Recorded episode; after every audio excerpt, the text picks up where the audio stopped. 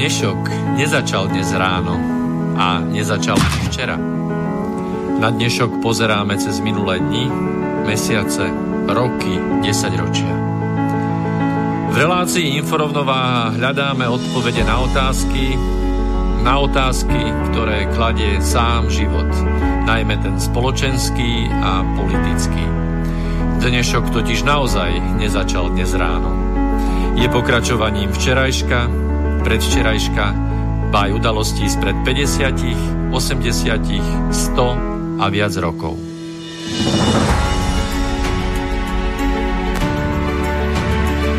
Rovnováhu potrebujeme vždy, všetci a všade. Je preto veľmi podstatné, či sa k nej blížime, alebo sa od nej vzdialujeme. Všetko totiž súvisí so všetkým. Počúvate reláciu InfoRovnováha.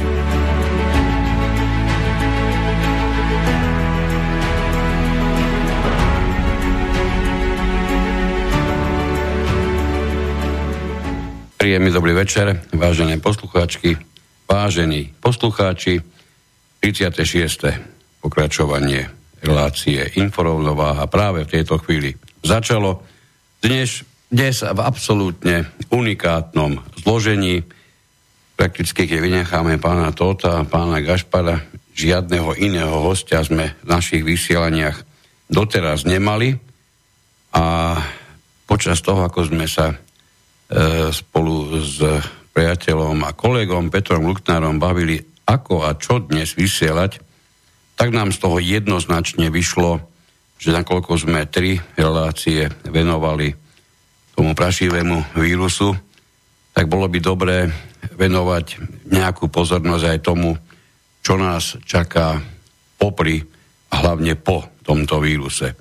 Takže padla voľba jednoznačne na to, čo sa týka ekonomiky, a keď to ešte možno mnohí dávno zaznamenali, keď sa povie ekonomika v spojení s našim vysielačom, tak veľakrát a mnohým sa vybaví meno jedného človeka, o ktorom môžeme bez akéhokoľvek zaváhania hovoriť, že vyniká alebo venuje sa 3 veľmi dôležitým sféram.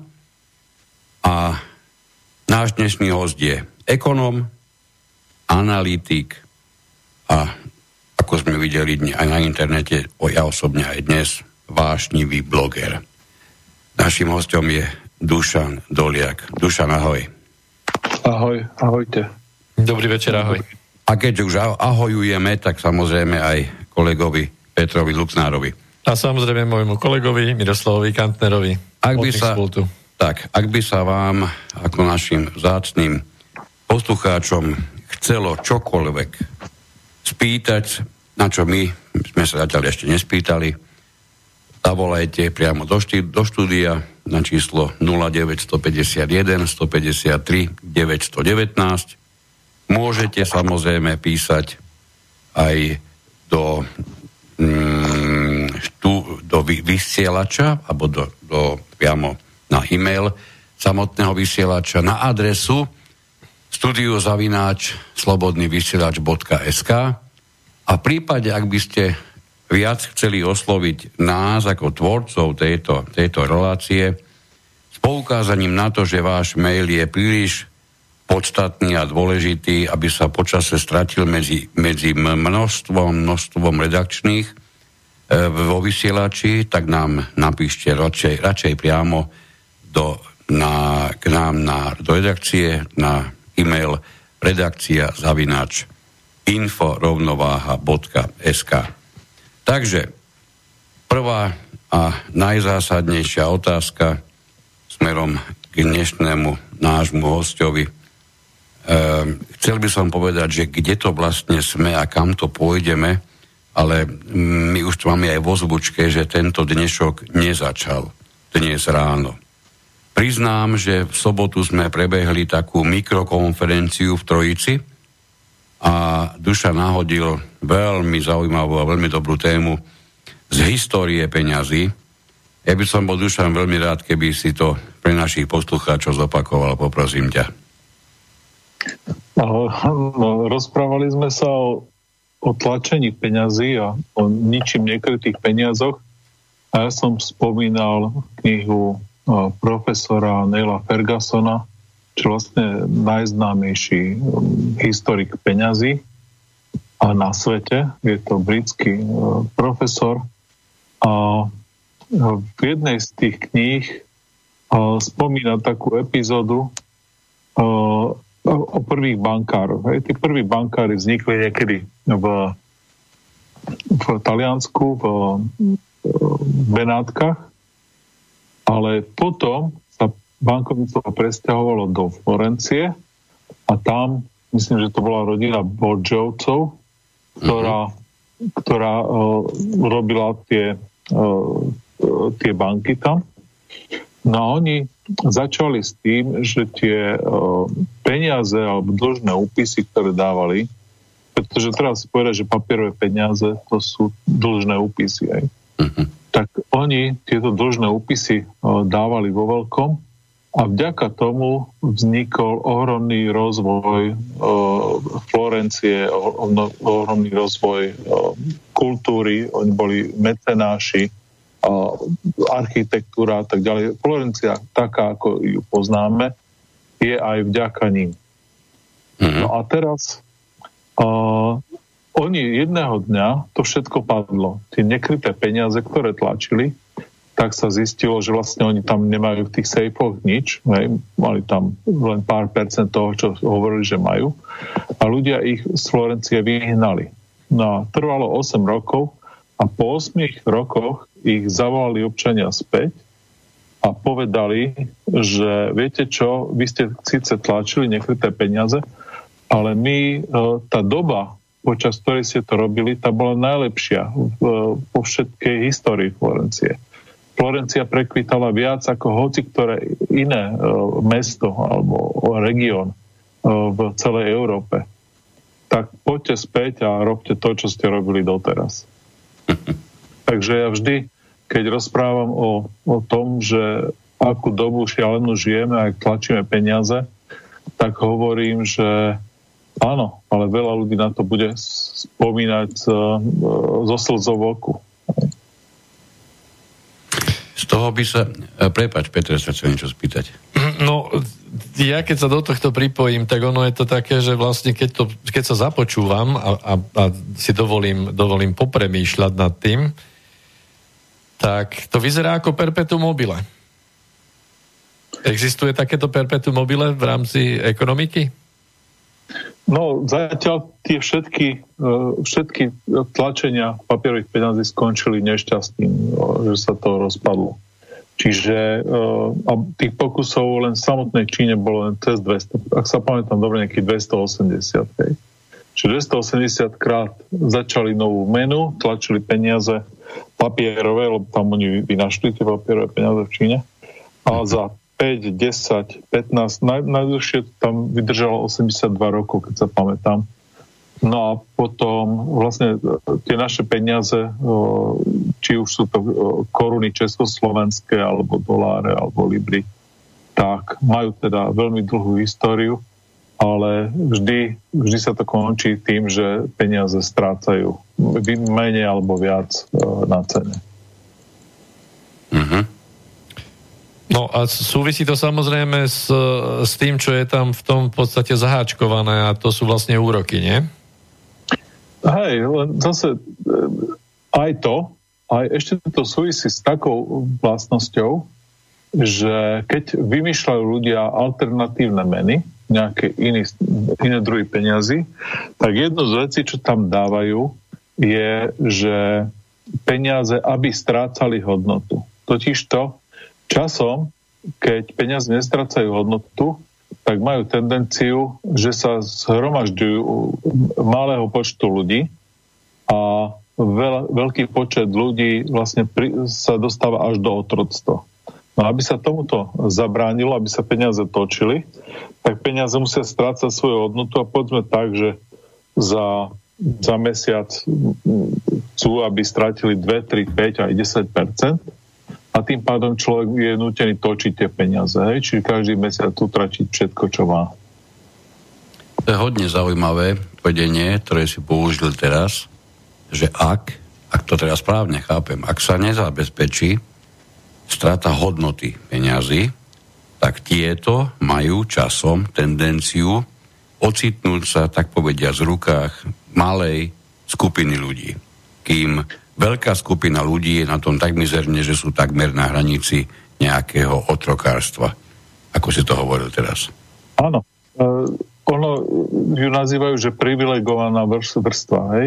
Ona, tá vrstva samozrejme začne bez privilegií, ale po 5, 10, 20 rokov alebo po troch generácií sa tá privilegovaná vrstva zobrazí a to vytvorí a to sú ľudia, ktorí majú aj peniaze, aj prístup k vlastným úverom, prístup k prednostne, že si môžu niečo kúpiť. Prv dostávajú informácie ako všetci ostatní, že napríklad oni dopredu, taký posledný prípad, čo bol, o koronavíruse americký senát nezareagoval, vôbec nič s tým neurobili, ale niekoľkí senátori sa na tom ohromne nabalili, že vedeli dopredu, že to príde, tak nakúpili nejaké akcie, opcie a podobne.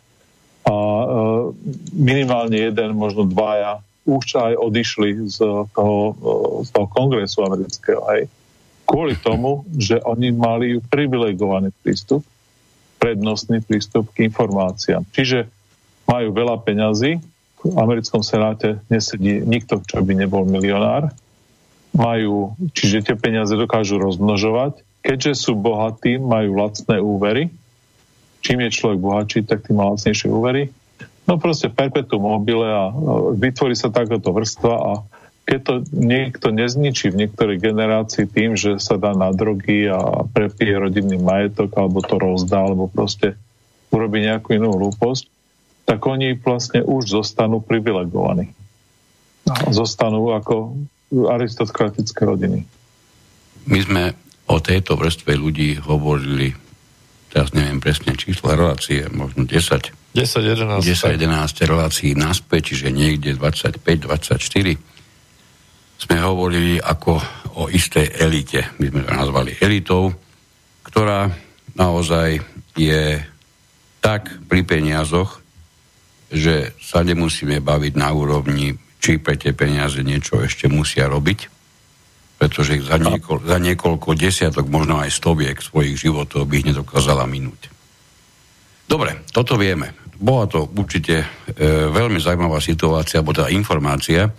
Prosím ťa, na rozdiel od týchto tlačených peňazí, mňa by teraz celkom zaujímalo, ak som to pochopil správne, peniaze sa vytlačia a pravdepodobne sa požičajú po spolitému národu.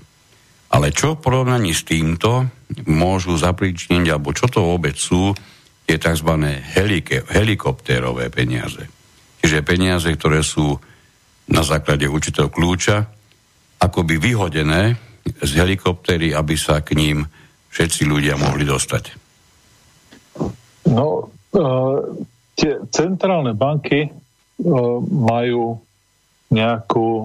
nejaký základný papier, ktorý sa nazýva charta, no? Charter, ako charta ľudských práv, že je taký základný dokument. No a to sú, že do vienka dostanú, že aký je ich cieľ.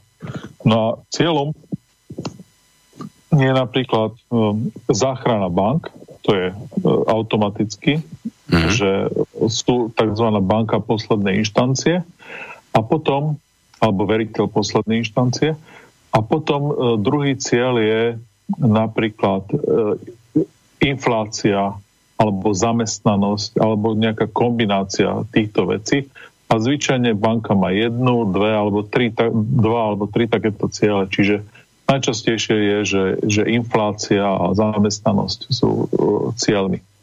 No a potom oni na základe toho si vyplácajú aj bonusy, tí bankári na základe toho aj zostavujú plány, že aké majú byť výšky úrokových mier a podobné. Hej? No a teraz tá hlavná vec, prečo sa tie helikopterové peniaze spomínajú, je, že keď v nej je veľa peňazí, tak ľudia nakupujú a tá to HDP, ten blahobyt ide hore.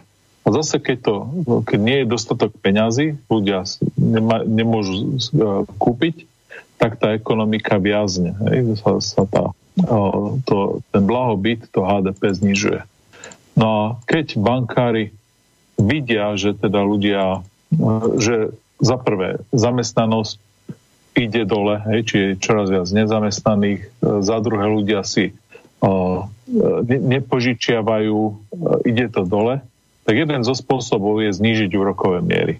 Oni znížia úrokové miery, napríklad boli 15% na hypotékach, nikto si nepožičiaval, lebo ku každej stovke splátky hypotéky musím priložiť ďalšiu stovku na zaplatenie úrokov. Uh-huh.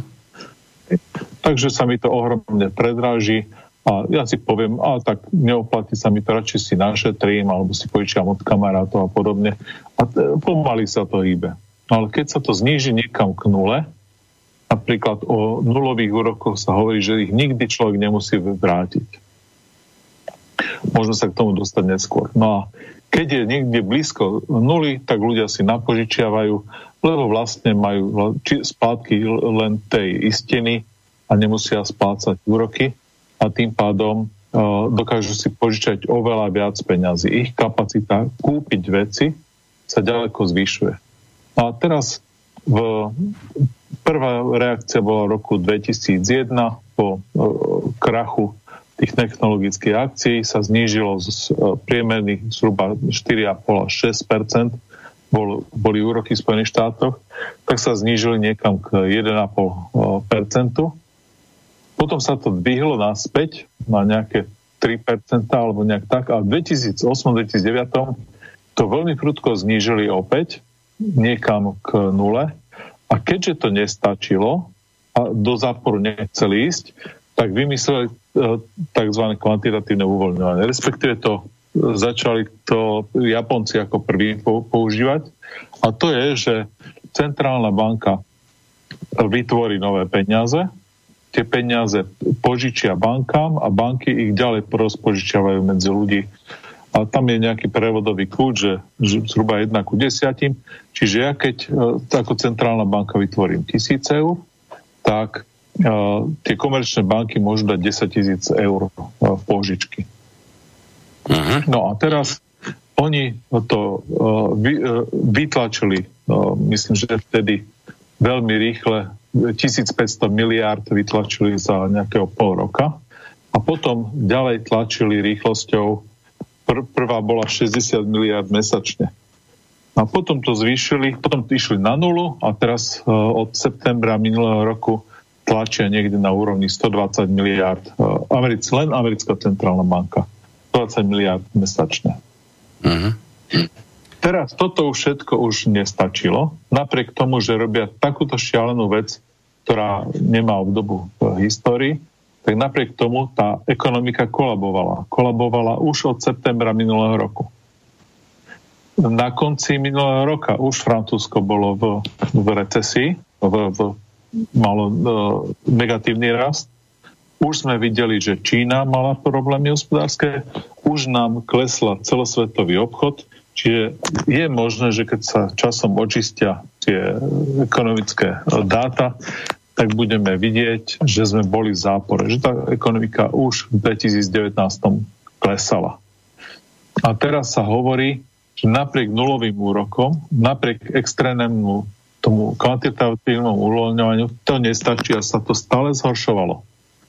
Tak už je posledná petarda, ktorá sa dá urobiť, je, že urobia helikopterové money, peniaze. To povedal Ben Bernanke, bývalý guvernér americkej centrálnej banky, že budú rozhadzovať peniaze z helikoptéry. Tá vlastnosť tých peňazí musí byť, aby ich ľudia utratili, aby si ich nenechali na účtoch na horšie časy, že musia pre nich prísť ako náhodné, ako keby výhra v lotérii. Jasne. Potom majú ľudia psychologicky tendenciu to utratiť. Mhm. Tak preto tá absurdnosť toho vyhadzovania peňazí z helikoptéry, proste si uchytím peniaze a utekám ich utratiť. Hej, lebo sú to náhodne som dostal tie peniaze. Tak helikopterové peniaze už sú naplánované v dvoch krajinách. Sú naplánované v Spojených štátoch, $1,200 na obyvateľa. Ano. A sú naplánované v Hongkongu. Tam je to, myslím, že $800 hongkongských dolárov na obyvateľa, ale to si nepamätám presne. Čiže, keby som... Dve otázky mám také rýchle k tomu, čo si doteraz hovoril. V súvislosti s tou koncentráciou peňazí v rukách úzkej skupiny ľudí, keby si to mal vyhodnotiť v súčasnosti, v ktorej fáze tejto koncentrácie sa práve teraz taká tá, môžeme povedať, svetová ekonomika nachádza? V tej najvyššej, hej, tie pomery sú 30 krát vyššie, ako je bežný priemer historický, hej. Čiže napríklad pred 50 rokmi bol pomer generálneho riaditeľa a robotníka, platov, 1:8 a dnes je vo firmách 1:300 niektorých, hej. Čiže to je akože historicky najvyššie. Je to neodôvoditeľné, hej? A očakáva sa samozrejme, že toto je jedna z vecí, ktoré to spásnu. A to som len platovú vec hovoril. Keď pozrieme na majetkové veci, tak vidíme, že svet je skoncentrovaný v 50% majetku v rukách 0,1% populácie. Keď sa pamätáme, pred 10 rokmi to bolo 1%, áno? Mali sme tu na Slovensku stranu 99%. Áno. V Amerike bolo 99%. Teraz už je to nie 1%, už je to 0,1%. To je posun za posledných 10 rokov. Uh-huh. Obával som sa, že mi potvrdíš hypotézu, tu sme aj s Petrom okamžite medzi sebou tak povediať, očami vydiskutovávali, že kde sa asi nachádzame dnes a na chvíľku priznám, že sme trošku aj stiahli mikrofón, aby sme si to vyjasnili, že toto sa chceme presne opýtať a vidno, teda, že sme mali obidvaja správne typy, že už sa nachádzame v akútnom stave. Sme penetrovaní absolútne peniazmi. Tak, ešte jednu vec mám ja, kým pustím Petra k otázkam. Ty si hovoril v súvislosti s Centrálnou bankou, že môže mať cieľ, nazval si ho zamestnanosť. Je to veľmi zaujímavé, všetci vieme, čo taký pojem zamestnanosť môže znamenať, samozrejme. A je potom o to paradoxnejšie, keď človek počúva vyjadrenia vlády, ktoré sedí ekonóm, ktoré sedí minister financií, ktoré nesedia len čistí ekonomickí samovrahovia, hej? A títo ti budú so zanietenosťou sebe vlastnou dokola a dokola vyťahovať úroveň nezamestnanosti. My sme toto takisto už hovorili v našej relácii niekoľkokrát, že považujeme za absurdné uvažovať o výške nezamestnanosti bez prihliadnutia na skutočnú zamestnanosť. Do akej miery sme toto tvrdili správne? No, tvrdili ste to veľmi správne, lebo tých tendencií je niekoľko vo svete. A jedna z nich je, že zaprvé veľmi rastie dlhodobá nezamestnanosť. Mizéria, hej, že ľudia sa dostanú do situácie, ktorá je neriešiteľná a je to aj generačné. Hej. Pozrieme sa na našich Rómov na Slovensku, na tie rómske osady a tí ľudia sú v takej mizérii, že si už z nej nevedia sami pomôcť, nedokážu to nejakým spôsobom. Hej. Oni nemajú vedomosti, nevedia, ako funguje tento svet, majú nedostatočnú výživu, množia sa medzi sebou, takže sú aj menší, aj majú rôzne choroby. Proste je to odsúdené na nešťastie týchto ľudia. A na druhej strane sme hovorili... Iba na pár sekúnd, keď ťa pre tomto preruším, nedá mi to. Do akej miery, a nemusíš povedať, nechaj si to, ale iba narýchlo, do akej miery považuješ v tom prípade, čo teraz si povedal v súvislosti s Rómami na Slovensku, ako o neriešiteľnej situácii, tak to popisujú mnohí, a napriek tomu sa vytvárajú obrovské programy, do ktorých prispievajú rôzne organizácie rôznym spôsobom, niektoré už desiatky rokov, a nejaký významný posun je prakticky neviditeľný. Ja tiež som zástanca názoru, že v nejakej situácii sa nachádzajú a pokiaľ nedostanú správnym spôsobom pomoc, tak sa z nej nevymocú sami nikdy. Prepáč, prerušil som ťa. Hej, je to podobná situácia, ako keď človek cvičí s činkami, že veľa ľudí, keď čítajú časopisy a pozerajú YouTube, si myslia, že budú chodiť mesiac do posilovne a budú mať veľké svaly. Ten problém je, že väčšina tých ľudí, čo majú tie veľké svaly, to cvičí 8, 10, 20 rokov, a pomerne intenzívne. Niektorí aj dvojfázovo denne, aj 3-4 hodiny denne, hej. Aby tieto svaly veľké mali nakoniec. Keby sa v hociktorom momente na to vykašľali, tak ten progres tam nebude. A keď sa vrátim k tým našim Rómom, keby sme nerobili to, čo robíme, tak sú na tom ešte oveľa horšie. To, čo robíme, nie je dostatočné na riešenie ich problematiky.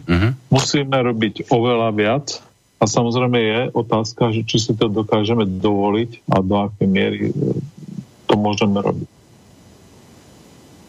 No, tá miera populácie narastá. Či sa nám to chce, alebo nechce tomu uveriť. A keďže tento trend vysokou pravdepodobnosťou neustane, je potrebné zrejme tú pomoc seriózne a vážne už raz dobre prešpekulovať, aby dostala aj tie rýchle výsledky, ktoré zase raz, či to chceme alebo nechceme uznať, tí ľudia jednoducho potrebujú a chcú vidieť. Je jasné, že tie skutočné výsledky, a to plne s tebou súhlasím, je vysokou pravdepodobnosťou naša generácia už nemá ako uvidieť. Že prídu naozaj možno za desiatky rokov. A absolútne súhlasím aj tým, čo si povedal, že ak by sa tam niečo nerobilo, tak je to výrazne, výrazne horšie. To je samozrejme logické. Len ja naozaj pochybujem o spôsobe tej pomoci. No. Ešte tam taký problém, že čokoľvek vymyslíme, tak skôr či neskôr sa ľudia prispôsobia a začnú to klamať ten systém, začnú to podvádzať. Uh-huh. Kvôli tomu je potrebné skúšať veľa vecí a meniť to po nejakých 2, 3, 4 rokoch. Tak ako sme sa naučili historicky, že každé 4 roky musia byť voľby, pretože tí politici proste sa naučia tam robiť kradnúť a podobne a prestanú byť efektívni. Áno? Keď sa ukľudnia, že raz som sa tam dostal 20 rokov, budem sedieť, tak hneď začne chodiť na golf. Hej? Kvôli tomu sú stále voľby, aby sa snažili, kvôli tomu, aby sa nekradlo a tak ďalej. Podobne je to aj s týmito programmi, že to nie je jeden program, je to niekoľko programov, na každého zabera niečo iné, na niekoho cukor, na niekoho bič. A treba to striedať, pretože v každej fáze nášho života, dokonca možno aj v nejakej fáze dňa, v nejakej fáze, že podľa toho, že čo robíme, potrebujeme viac motiváciu pozitívnu alebo viac negatívnu a majú tam úlohy všetky typy organizácií, či už to je cirkev napríklad, sociálni pracovníci, zamestnávateľia, sú to ekonomické programy, teda sociálne programy vymyslené ministerstvom. A všetky tieto veci a tie veci treba striedať a zvyšovať a meniť tie koeficienty a skúšať to a stále sa pritom posúvať niekam dopredu. No, ja sa k tomuto pripojím asi tak, že opäť sme pri tej morálke, že my sa snažíme vyskladať nejakú lepšiu spoločnosť, aby lepšie fungovali určité mechanizmy a sám si to teraz popísal, že to je ako s rybičkami alebo s tým Pavlovovým reflexom na svetlo pri krmení psa. Hej, že každé 4 roky vymeniť, lebo už si to zvyklo, hej. Ale v podstate to funguje aj na človeku, že že keď urobíš nejaký stravovací alebo nejaký režim životosprávy, tak prvé 2 roky to ide celkom dobre, človek má dobré výsledky a tak ďalej a potom si telo na to zvykne. Celý človek si na to zvykne a už to potom až tak dobre nefunguje a potom to treba zase zmeniť. Takže áno, niečo na tom asi je. A takto ja si myslím, že nakopli sme tú tému financií alebo tému peňazí. Ja si určite myslím, že v budúcnosti by sme sa kľudne mohli pripraviť tému, lebo mám vír v hlave otázok tohto typu, lebo téma o peniazoch a ekonomike dohromady je obrovská. Myslím, že je dobre ju priblížiť aj našim poslucháčom a aj nám vyjasniť si tie veci. A na rozdiel od mnohých iných tém o peniazoch nemôžeš povedať, že by niekoho nezaujímali. No tak sú ľudia, ktorí povedia, že mňa nezaujímajú peniaze. Jasne. No, tak ale ja by som ešte predsa len 2 otázočky mal na teba, lebo keď si spomenul tam tie rodiny talianské, či už Borgiovú alebo inú, tak svojím spôsobom si naznačil, že keď v nejakom regióne vznikne niečo ako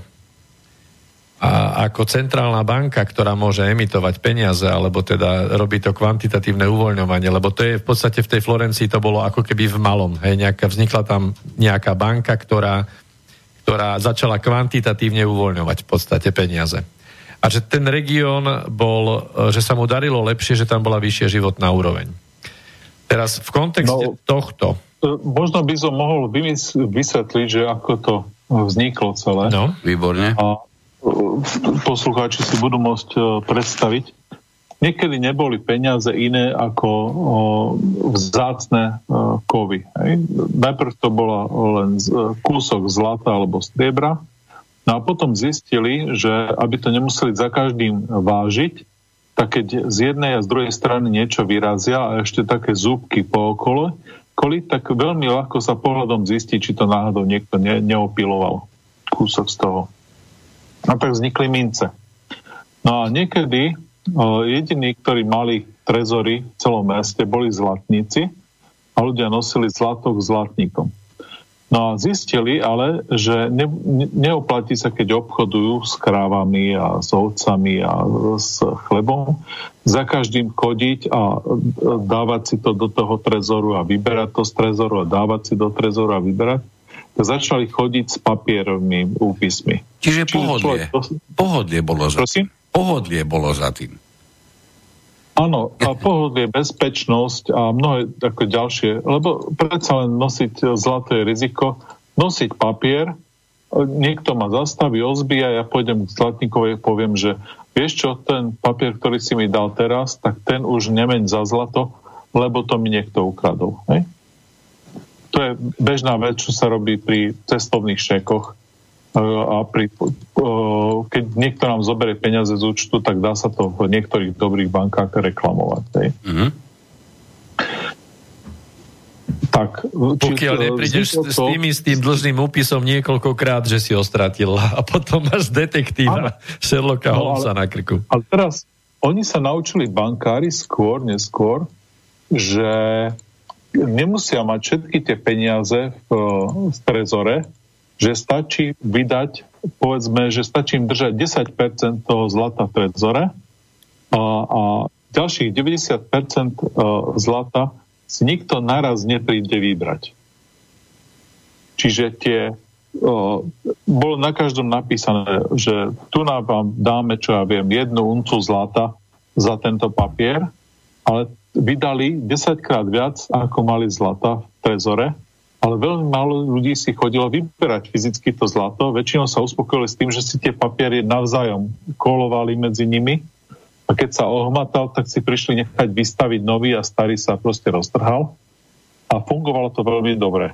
Až do chvíle, ako sa stala v tom Taliansku, že prišli sa veľa ľudí naraz vybrať to zlato, vznikla nedôvera a keď vznikla nedôvera, tak všetci si prišli vybrať zlato, potom sa zistilo, že to zlato nie je dostatočné množstvo, či vlastne ho odcudzili.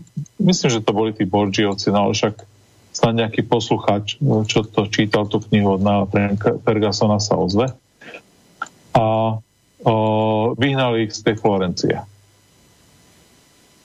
Takže to isté, to sa volá, že frakčné bankovníctvo.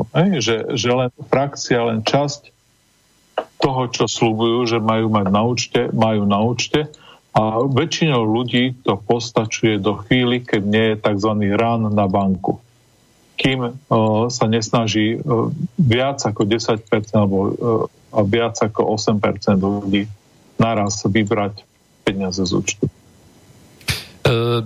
Nie na to, ako veci správne nazvať. Čiže frakčné bankovníctvo, fantastické. To výborne snie. Ešte k tomu peknú poučku vytvoriť a je to vybavené. Nie, ešte tomu potrebuje vytvoriť iný stav.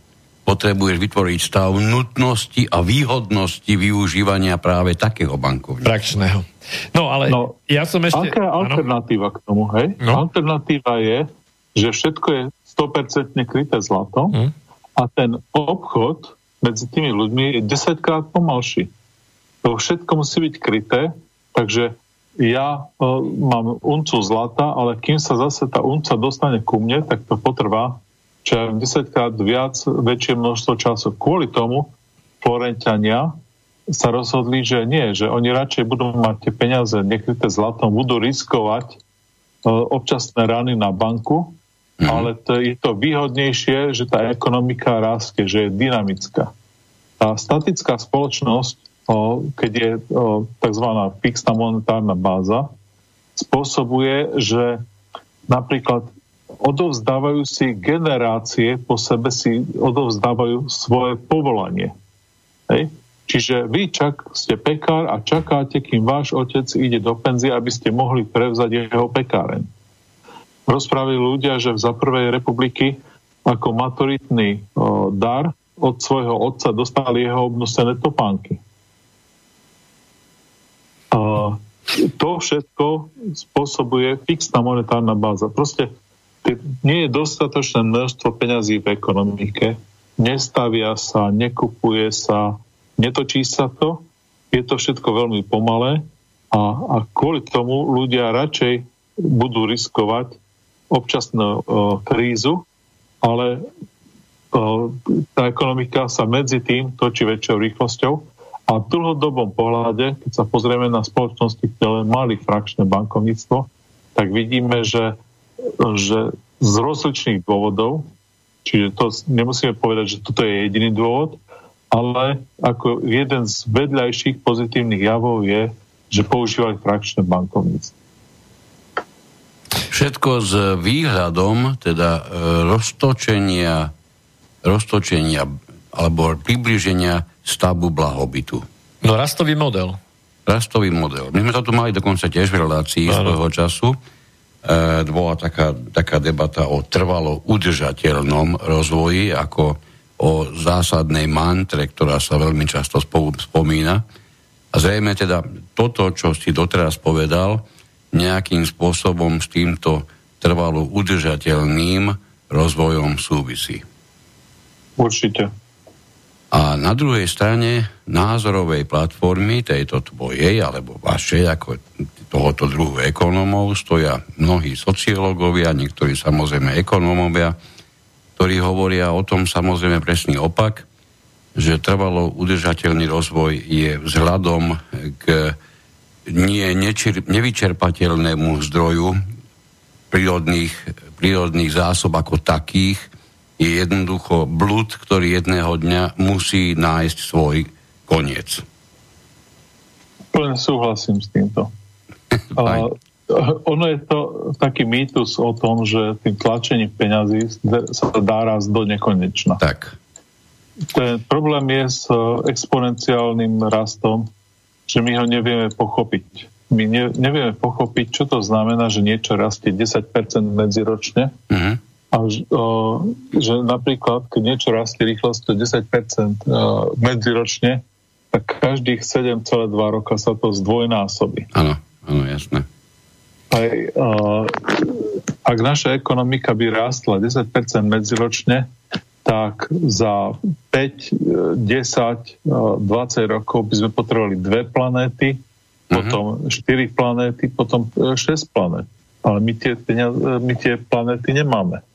Takže skôr či neskôr sa to zastaví. No ja keď píšem články alebo v dvoch knihách, kde som bol spoluautor. Ja tak, som práve tomu chcel prísť, lebo viem, čo ste písali aj s pánom Stanekom, samozrejme. Som písal o tom vyčerpávaní zdrojov a o tých časových očakávaniach, odhadoch, ako to bude vyzerať. A ak si môžem urobiť reklamu, tak v júnovom Zem&vek budem mať krátky článoček, taký 6-stranový o tom, že ako tieto vyčerpávanie zdrojov porovnávam s tým koronavírusom. A hovorím, že to je koronavírus, že to je nič oproti tomu, aké my máme problémy s tým vyčerpávaním zdrojom, že to je skutočne len epizóda. Obávam sa, že v tomto smere máš ničím nezameniteľnú pravdu. Dušan, ak dovolíš, máme za sebou takmer 3/4 hodinu, dáme si určite malú pauzu, ktorú potrebujeme my a aj ty a so 100% istotou aj poslucháči, lebo nie je dobre zapieť si hlavu a pri tebe a tvojich informáciách je to veľmi ľahké. Takže maličkú prestávku, po ktorej budeme v tejto ťažkej téme pokračovať.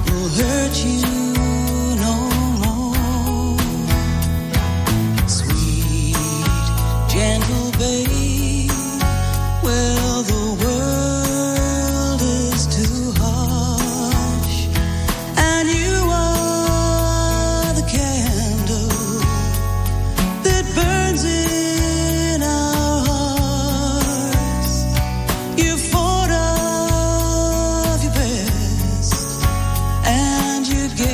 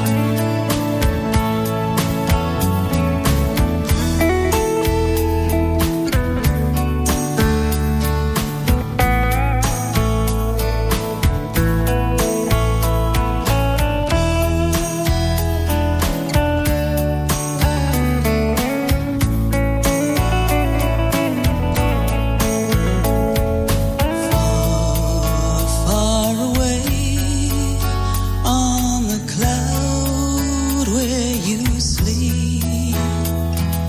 Softly now, angel, no terror to keep. We're suffering and pain is no longer your own. Gently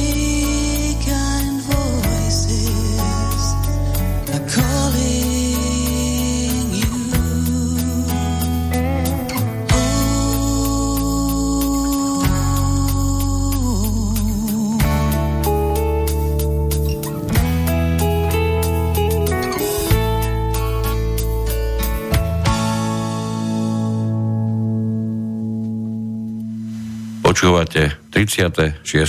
pokračovanie relácie InfoRovnováha dnes so vzácnym hosťom Dušanom Doliakom, ktorého dúfam ešte máme stále na linke. Áno, áno. Výborne, fajn. Takže, Peter mal nejaké otázky. No, ja ešte by som sa chcel vrátiť k tomu frakčnému modelu, lebo ma fascinuje tento názov, to je krásne, frakčná ekonomika, či frakčné bankovníctvo. A nedá mi nepovedať to, čo my si vlastne ako tí bežní občania, daňoví poplatníci, my si vlastne zlížeme to. Ty si spomínal, že tí bankéri v zásade sú ochotní ísť do toho rizika, že nie všetky peniaze budú teda na tej hromádke, keď by nastal ten beh na banky. Až na to, že v tej charte vždy je na prvom mieste to, že ideme zachraňovať banky. Hej? A z čoho zachraňujeme banky? To je to známe, že výnosy sa privatizujú a straty sa socializujú. To znamená, že krásne to takto zafunguje a týmto pádom sa to dá opakovať krásne, ako si povedal, že v histórii tých pokusov bolo množstvo a vždy skončili rovnako. Tá myšlienka je taká čistá, ušľachtilá a každý ekonóm sa bude hádzať o zem, že vždy sa tie banky snažia, aby to centrálne banky, aby to neskončilo práve nejakým nešťastím. A preto to cieľovanie zamestnanosti, čiže keď rastie nezamestnanosť, tak oni znížia úrokové miery, aby sa rozhýbala ekonomika, aby tá zamestnanosť zrásla, aby nezamestnanosť klesla. Čiže tieto dve veci sú spojené. Čiže oni sa snažia, aby banky nemali problémy tým, že regulujú tú zamestnanosť. Čiže keď je zamestnanosť dostatočná, tá ekonomika šlape, tak je predpoklad, že nebude žiadny rán na banku, žiadne nejaké nešťastie, ktoré by postihlo bankový systém ako taký. Hej, a keď si bol v rámci toho príbehu tých Bodžovcov, alebo teda tej Florencie, ešte k tomu sa vrátim, tak vlastne tá centrálna banka, ktorú my máme, jednak ma zaujíma tvoja odpoveď na to, že kto vlastní centrálnu banku, Národnú banku Slovenska, alebo to je taká zahalená táto otázka takým tajomstvom, lebo sú okolo tohoto zákony a tak ďalej, tak ma zaujíma tvoja odpoveď na to. A druhá vec je tá, že či tým, že sme v podstate súčasťou väčšieho celku a naša banka centrálna je podriadená tej Európskej centrálnej banke, že či my sme de facto ako tento náš región alebo táto naša krajina nestratila nejakú schopnosť práve zvyšovať si tú životnú úroveň tým, že sme odovzdali tú možnosť niekde na centrálu. Myslím, to kvantitatívne uvoľňovanie. Áno. Začnem asi tou prvou časťou otázky, teda, že kto vlastní Národnú banku Slovenska. Pravdepodobne, ja som to neštudoval, ale akcionármi sú všetky banky, ktoré sú na Slovensku zastúpené. Čiže každá vlastní nejaký podiel v tej Národnej banke. A pravdepodobne, tiež som to neštudoval do detailov, ale ten model býva v väčšine krajinách, že potom zisky Národnej banky sa delia s nejakým kľúčom, že 90% zisku ide späť do štátu, je to príjem štátnej pokladne, je to príjem štátneho rozpočtu, ale 10% sa potom vypláca bankám, hej, komerčným. Takže tento model sa používa vo všetkých krajinách. A treba ešte povedať to, že aj keď vlastnia tú centrálnu banku nejaké tie komerčné banky, tak ešte stále to neznamená, že nedá sa to urobiť taký squeeze out, že sa ich vytlačí odtiaľ. Hej. Čiže dá sa urobiť to, že štát urobí zákon, navýši základné imanie a tým pádom sa stane cez 50% vlastník. To sa úplne bežne robí. A tá ďalšia vec je, že je to tak spolitizované dosadenie ľudí do centrálnej banky a je to previazané na politiku miestnu, že je v podstate jedno, že kto vlastní tú centrálnu banku.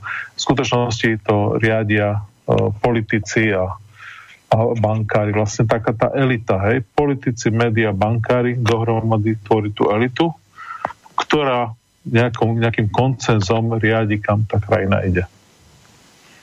To je dosť zaujímavé, že do toho výrazným spôsobom prehovarajú bankári, ktorých na rozdiel od politikov nikto nevolí.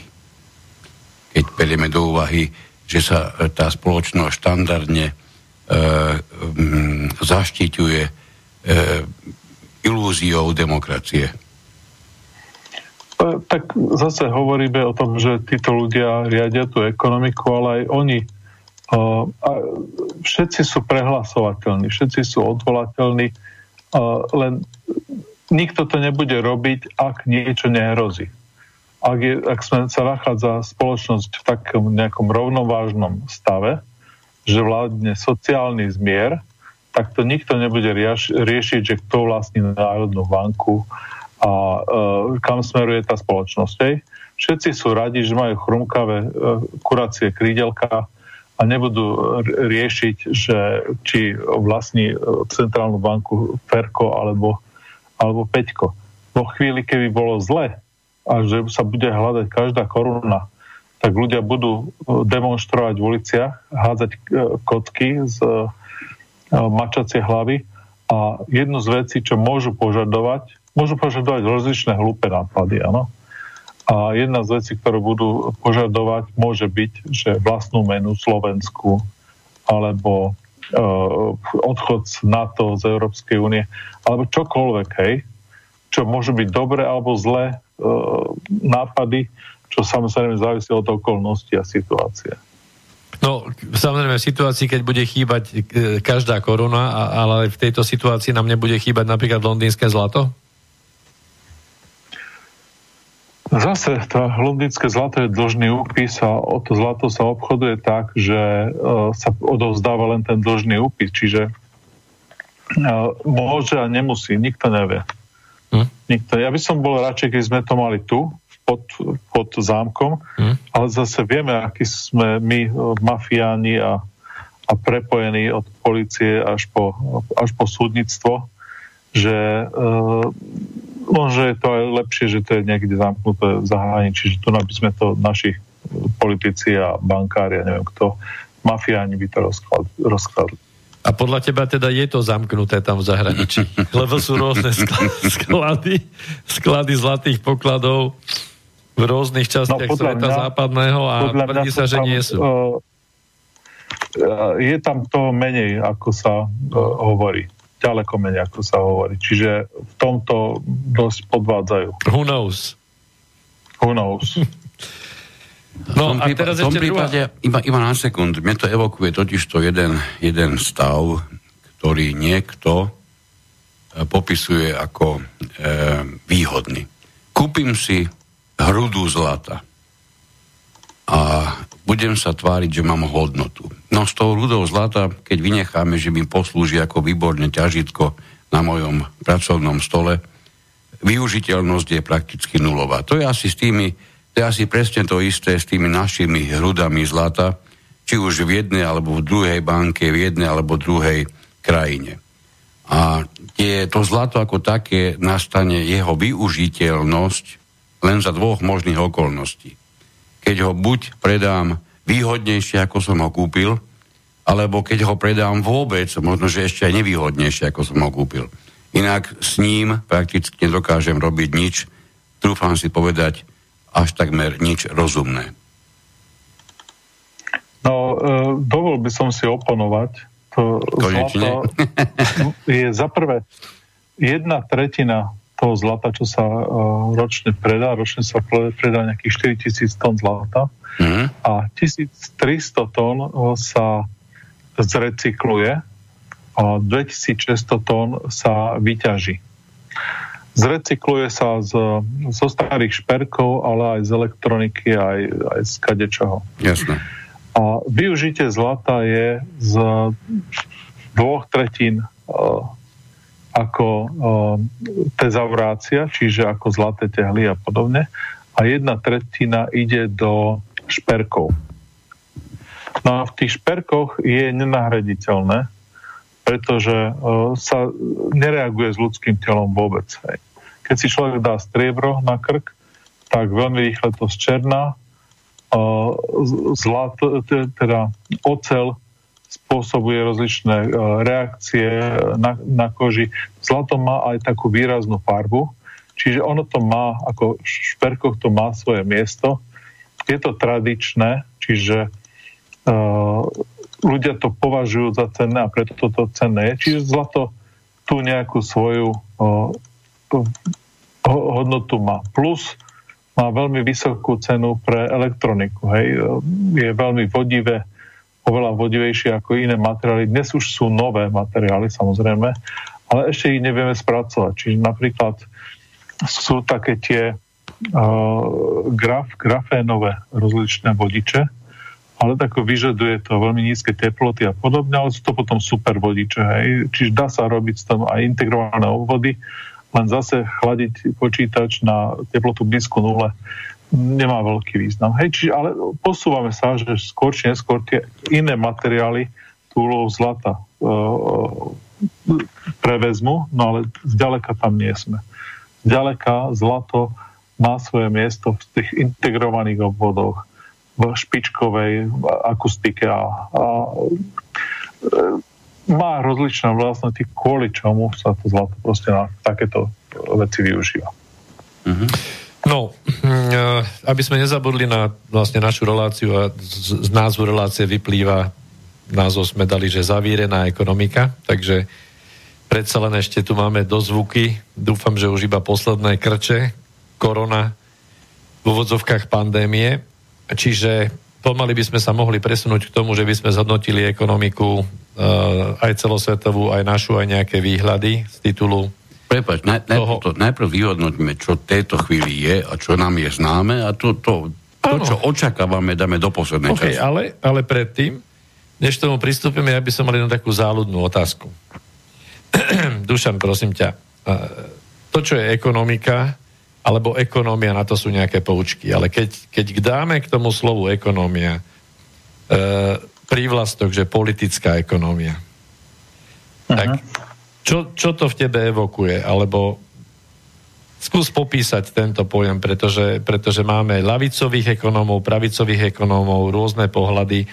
A my v našich reláciách viackrát sme vraveli, že keď aj k slovu demokracia, čo už samo o sebe je zložité, sa dajú prívlastky, tak z toho vznikajú veľmi divné tvary a veľmi rozporuplné výsledky. Tak čo sa udeje s tým slovom ekonomia, keď tomu ide tá politická? No, sú veci, ktoré sú trvalé a dlhodobé a jedna z nich je aj to, že aj ekonomika slúži pre niekoho, pre nejaké vrstvy spoločnosti a je prepletená s politickým systémom, je prepletená so sociológiou, čiže preto má to význam len tieto dve veci spolu. Hej. Čiže uvediem príklad. Ak je mojou cieľovou skupinou drobný živnostník, tak môže vzniknúť strana, ako je Saska a bude veľmi dobre fungovať.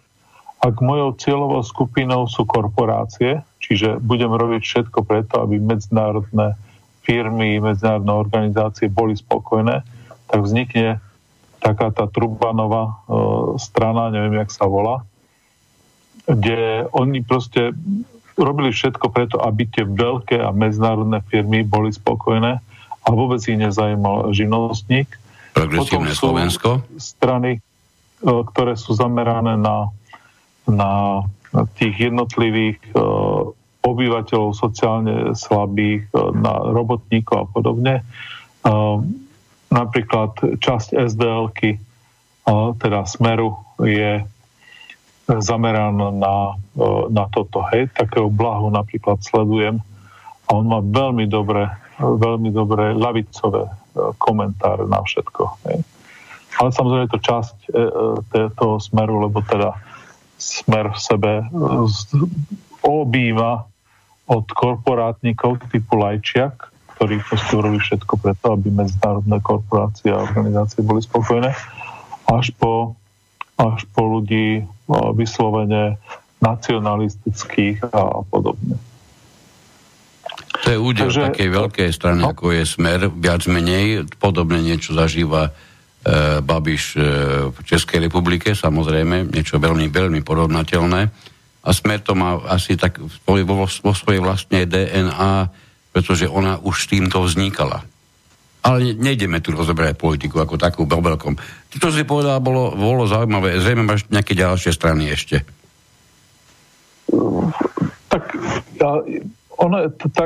Ja som si robil niekedy 12 rokov, 16 rokov naspäť som si robil taký dotazník na Smere, na Smečku. Uh-huh. Bolo 23 otázok. A ja som na nich odpovedal, že áno, nie, alebo veľmi veľa a vôbec nie. Už si nepamätám tú škálu. A vyšlo mi napríklad, že v 16 otázkach sa kryjem so Saskou a napríklad v 12 otázkach z KDH a v ostatných stranách ešte menej. No ale ja by som obrátil pozornosť na to, že sa človek nikdy nekryje vo všetkých otázkach. Jasné. S úplne všetkým. Čiže ja napríklad môžem byť rodinne konzervatívny typ, môžem byť veľmi opatrný, napríklad môžem tvrdiť, že budem podporovať živnostníkov a preto budem mať niečo, ale zároveň nenájdem žiadnu stranu, ktorá by korešpondovala úplne tým mojim voľbám, pretože tak. Väčšina živnostníkov, povedzme, budú liberálnejšie zameraní a budú tam vešať niekam duhové vlajky a nebude im to vadiť a podobne. Mm-hmm. Ale časť živnostníkov, ktorá je konzervatívna, proste bude ďaleko menšia ako tí ostatní. To som samozrejme teraz varil z vody, hej, ale tie politické preferencie nikdy nie sú 100% a vždy sa snažia tí mágovia politicky urobiť takú deliacu čiaru medzi ľuďmi tak, aby časť voličov sa vyberú také otázky, aby oni sa vymedzili, tá politika od ostatných, a aby toto sa ukázalo, že toto je dôležité, to je rozhodujúce teraz a preto by ste mali voliť nás. No a toto je aj politická ekonomia, hej, že politická ekonomia vždy je tá ekonomia alebo ekonomika je pre niekoho dobrá. Je dobrá pre chudobné vrstvy, je dobrá pre strednú triedu, je dobrá pre bohatých. No a môžu byť ešte ďalšie samozrejme varianty, že pre koho je to výhodné. Keď na chvíľku, ak teda môžem teraz na sekundu, k tomu, čo si hovoril, mňa okamžite, už keď si povedal stredná vrstva a podobne, hneď mi tu prevlesklo to, čo sme tiež niekoľkokrát vysielali, Jan Keller, český sociológ, ktorý bez zaváhania tvrdí, že početnosť strednej vrstvy sa mimoriadne zmenšila a privilegovaná vrstva zostala pomerne taká, aká bola, a obrovským spôsobom pribudlo takých tých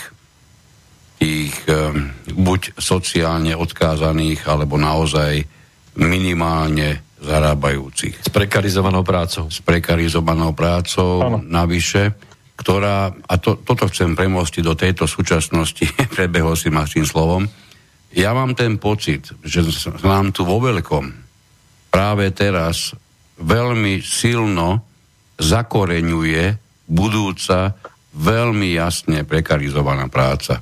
Čiže práca, ktorá nie je štandardná, aby sme to vysvetlili, aj tento dosť neznámy pojem, ktorá nie je štandardná, nie je to štandardný pracovný úväzok, je to čokoľvek iné, je to okrem iného napríklad aj zamestnanie živnostníka ako zamestnanca a podobne. Čiže nie je štandardný zamestnanecký vzťah. Čo ty na to? Je to tak? Cítiš to tak aj ty? No, je to tak a je to veľmi zložité. My máme dlhodobú debatu s pánom profesorom Stanekom, trvajúcu už niekoľko rokov, kde vlastne sa snažíme obidvaja, nezávisle na sebe, zistiť, že do akej miery tá spoločnosť bude musieť robiť kompromisy medzi tými technológiami, ktoré neustále zrýchľujú tú dobu. Neustále potrebujeme menší počet ľudí na to, aby sme vyrobili dostatočné množstvo potravín a priemyselného tovaru pre všetkých. Čiže to je jeden trend. A na druhej strane je trend neustále sa zmenšujúcich zdrojov. A ako tieto dva trendy, keď sa zlepia dohromady, ako to dopadne, potom ako tá budúcnosť sa bude odvíjať, tak vypočítať to je veľmi ťažké. Čiže sú to skôr také veci, čo sa snažíme popísať nejakým kvalitatívnym spôsobom. Čiže vysvetlím. Pred 2000 rokmi napríklad sme potrebovali 9 ľudí, aby jeden človek nemusel pracovať. Hej, 9:1. Pred 50 rokmi to bolo možno, že 1:1. Na konci socializmu pracovalo v poľnohospodárstve 3% obyvateľov Slovenska a dnes je to len 0,3%. Teraz spomeniem to, že sme sebestační len na nejakých 20%, áno. Ale aj tak povedzme do 1% obyvateľov by sme úplne všetky naše potravinové tieto požiadavky pokryli z hľadiska primárnej produkcie, hej, v poľnohospodárstve, čiže nie z hľadiska tej sekundárnej potravinárskej výroby. Uh-huh. Čiže to je jeden trend. Druhý trend je, spomína to aj pán profesor Stanek v niektoré knihe, nejaký čínsky podnikateľ sa vyjadril, že každých 6 mesiacov prepustí jedného pracovníka a nahradí ho robotom. A sa opýtali, že dokedy ešte bude potrebovať nejakých pracovníkov a on hovoril, že má 120 pracovníkov a že ešte nejakých 20 rokov mu to potrvá a vlastne všetkých vo fabrike, že nahradí za robotov. Čiže tá spoločnosť vyspela vo vyspelých krajinách sa posúva smerom do služieb, kde 70% ľudí pracuje v službách a len 30% ľudí pracuje v nejakom priemysle a ešte aj z týchto 30 v tom samotnom poľnohospodárstve pracuje len veľmi málo, menej ako 1% ľudí. No a toto je jeden trend, ktorý sa zrýchľuje. A druhý trend je, samozrejme, že nemáme dostatočné množstvo zdrojov a množstvo ropy, ktorú budeme potrebovať na kilogram chleba, sa bude neustále zvyšovať. A respektíve ani nie. Tá účinnosť, povedzme, že pôjde smerom hore tých zdrojov, ale bude sa cena tej ropy neustále zvyšovať. Pretože bude veľký dopyt po tom, aby každý dokázal nejakým spôsobom tú ropu využiť. A keď sa toto stane, tak cena pôjde veľmi hore, relatívne v porovnaní s ostatnými vecami a to je druhý trend. Čiže ľudia, keď pôjde veľmi cena hore, tá ide ruka v ruke s cenami najväčších zrnovín, pretože sejeme, žneme, orieme, bránime všetko pomocou ropy, pomocou nafty. Čiže keď ide nafta hore, tak najväčší náklad v poľnohospodárstve je nafta a ide rovno zároveň s ňou hore aj ceny týchto zrnovín. No, zareagujem, lebo ma napadlo, hovorí, že cena ropy pôjde hore a trvalo ide hore. A akú dáš reakciu na to, že bola nedávno tá cena ropy v mínusových číslach? To znamená, že bola minus 28 či koľko? VTI ropa v Amerike. Áno, bola minus 37. No, ono ten proces nebude hladký, že tá cena ropy pôjde hore a ten proces bude taký, že budú sa striedať tzv. Dopytové a ponukové šoky. Čiže chvíľočku nebude ropa, vystrelí hore a chvíľočku bude prebytok ropy a pôjde dole. Nebude to hladká krivka, hej? To je úplne jasné. A kým sme išli hore, tak tá krivka bola ďaleko hladšia, ako keď pôjdeme dole, pretože už sme za vrcholom toho čerpania ropy. Takže očakávam, že takéto situácie, keď cena veľmi klesne a potom cena veľmi zrastie, sa budú opakovať aj v budúcnosti. Napriek tomu cena dnešných $20 nie sú tie $4, ktorá bola pred 30 rokmi.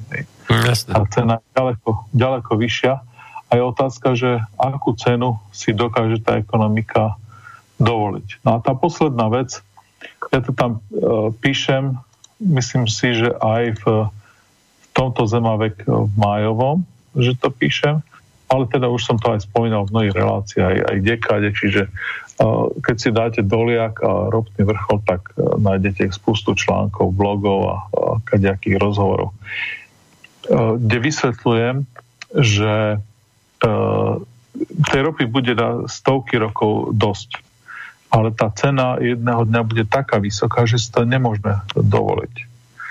A tá celá ekonomika sa týmto zabrzdí. Dnes to už priznáva aj Svetová energetická organizácia, ktorá pravidelne vydáva taký bulletin. A v tom bulletine, myslím, že to bolo v poslednom kvartále 2019, tak na strane 156 je taký graf. A tam je napísané, ak do roku 2025 neinvestujeme $8,000 miliárd do ťažby ropy, tak v roku 2025 budeme ťažiť len polovičné množstvo ropy ako dnes. $8,000 miliárd, 8 biliónov je povedzme tretina ekonomiky Spojených štátov, alebo je to 10% svetovej ekonomiky, svetového HDP. Sú obrovské peniaze a v čase, keď nikto neverí akciám a dlhopisom naftových spoločností, pretože dlhodobé sú s nimi kadejaké problémy spojené, tak nedá sa predpokladať, že to niekto tam bude investovať. Takže očakávam, že povedzme, nepôjde to na 50%, ale že tie peniaze sa nejaké tam zainvestujú, ale už aj 10% zníženie pri súčasnom raste počtu obyvateľov na Zemi bude veľké nešťastie. 10% pocítime všetci. Pocítime to na cenách hromadnej dopravy, pocítime to na cenách nákladnej dopravy, kde sa nám predráži vozenie veci aj z Číny, ale aj po Slovensku, rôzne tie kurierské služby a podobne. Premietne sa to do cien úplne všetkého a napríklad do ceny potravín, keď je to najväčšia náklad, tak samozrejme pri 10% poklese ťažby musí nastať nejaká, tak sa volá, že arbitráž, nejaké dohováranie o cene a tá cena musí vyrásť, ale nie nad úroveň, ktorá je dnešná, tých 20, ale povedzme, stabilná cena v roku 2019 bola na úrovni $50-60, a keď oproti tomu roku 2019 poklesne ťažba o 10%, tak je jasné, že nejak vzrastie aj tá cena oproti tým 50-60, povedzme na $80-90 za barel. A to už by malo mimoriadne vážne dôsledky a to ani nehovoríme o tom, že tá cena môže veľmi hravo postupne preraziť 100 a 200 a podobne a to už budeme zase takmer na úplne inej planete. Ale ja by som, samozrejme, je to moja obľúbená téma táto ropa, ale podobne sme na tom úplne všade. Podobne sme na tom s uhlím, podobne sme na tom s uránom, podobne sme na tom s tantalom, niobom, s či akýmkoľvek materiále si spomenieme, tak máme s ním problém. Napríklad taký ten potáž, čo bol niekedy najlacnejší materiál, tak aj s ním máme problémy. S fosfátovými solami máme problémy, čo je súčasť NPK hnojiva. Budú čoraz drahšie, máme ich nedostatok na planete. Všetky tieto veci. Napríklad bola správa v britskej tlači o tom, že tak je tá pôda vyťažená v Veľkej Británii, že už im zostáva len 60 úrod. A potom už sa tam nebude na tej pôde nič dať pestovať. Toto boli správy z Ukrajiny. Hej. Prosím? Toto ma napadlo v tej súvislosti, keď si vravel normálne, keď sa začnú tie ekonomické čísla jednoducho dávať na papier, tak my sa vlastne správame aj k tej pôde, ako keby bola nejaká nosnica automaticky, hej? Ale vieme, že aj situácia v rámci toho stavu pôdy ako zdroja je v krízovom stave alebo v krízovej fáze a že teda množstvo tej úrodnej pôdy dnes už je vlastne udusaná, je bez mikroorganizmov, je veľmi veľa ľudí, ktorí o tom hovoria. Je to vážna téma, ale zase tá ekonomia to berie čiste ako ten zdrojový nejaký materiál automaticky a hádže sa na to čísla nejakých výnosov na hektár a dovidenia. Či to tiež nepôjde takto ľahko v budúcnosti? Ideál toho, ako to dopadne, samozrejme nie je kolaps a pouličná streľba a niečo podobné v Venezuele v súčasnosti, ale ak to pôjde hladko, tak skončíme štýlom Japonska, kde počet detí na ženu klesá pod 1, áno. Čiže 2,15 myslím je potrebné na obnovu udržanie počtu obyvateľov. Ale pod 1 je proste demografické demografická. Oni si, tí mladí Japonci, ani muži, ani ženy, teda chlapci a dievčatá, nemôžu dovoliť založiť tú rodinu, pretože nie sú schopní vyfinancovať hypotéku, tie ceny sú tak vysoké všetkého, že si to nemôžu dovoliť.